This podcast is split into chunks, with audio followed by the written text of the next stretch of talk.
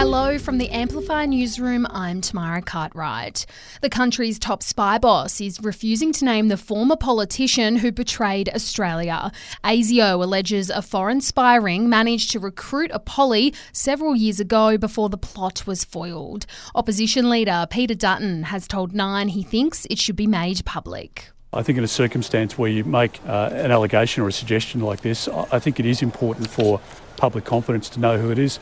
Also, because 99% of people on both sides of politics uh, are good people, uh, they serve our country the lives of Jesse Baird and Luke Davies will be honoured tonight at a community vigil in Sydney. Mourners will gather on the eve of Mardi Gras to remember the couple who were allegedly murdered by police officer Beau Lamar Condon.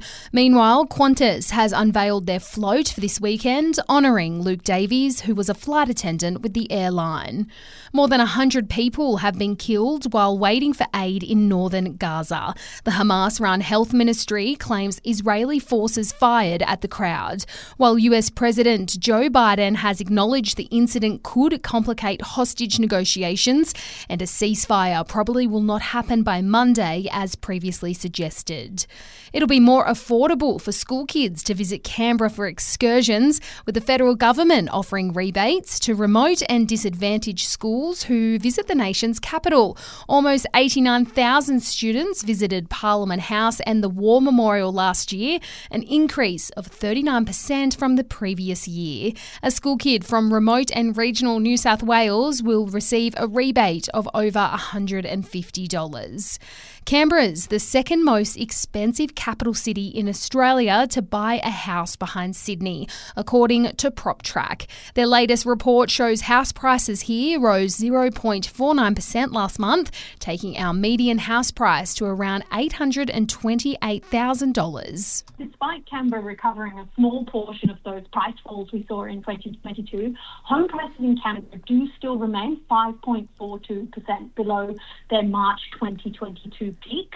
The TGA wants to ban compounding pharmacists for making their own version of the weight loss drug Ozempic. The demand for the drug has led to chronic shortages, with Aussie pharmacists using a loophole to replicate the medication. The proposal will be heard by stakeholders, with a decision set to be made by June. Prince William is back at work after pulling out of an event at the last minute due to a personal matter.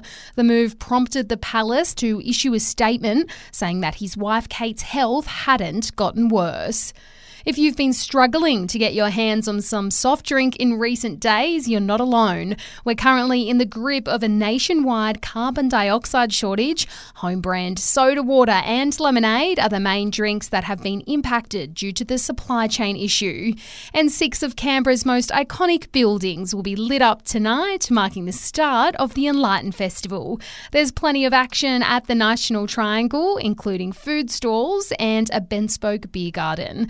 There'll be free shuttle buses between Civic and the Festival Hub. And that's the latest in news. We'll have another update for you right here later this afternoon.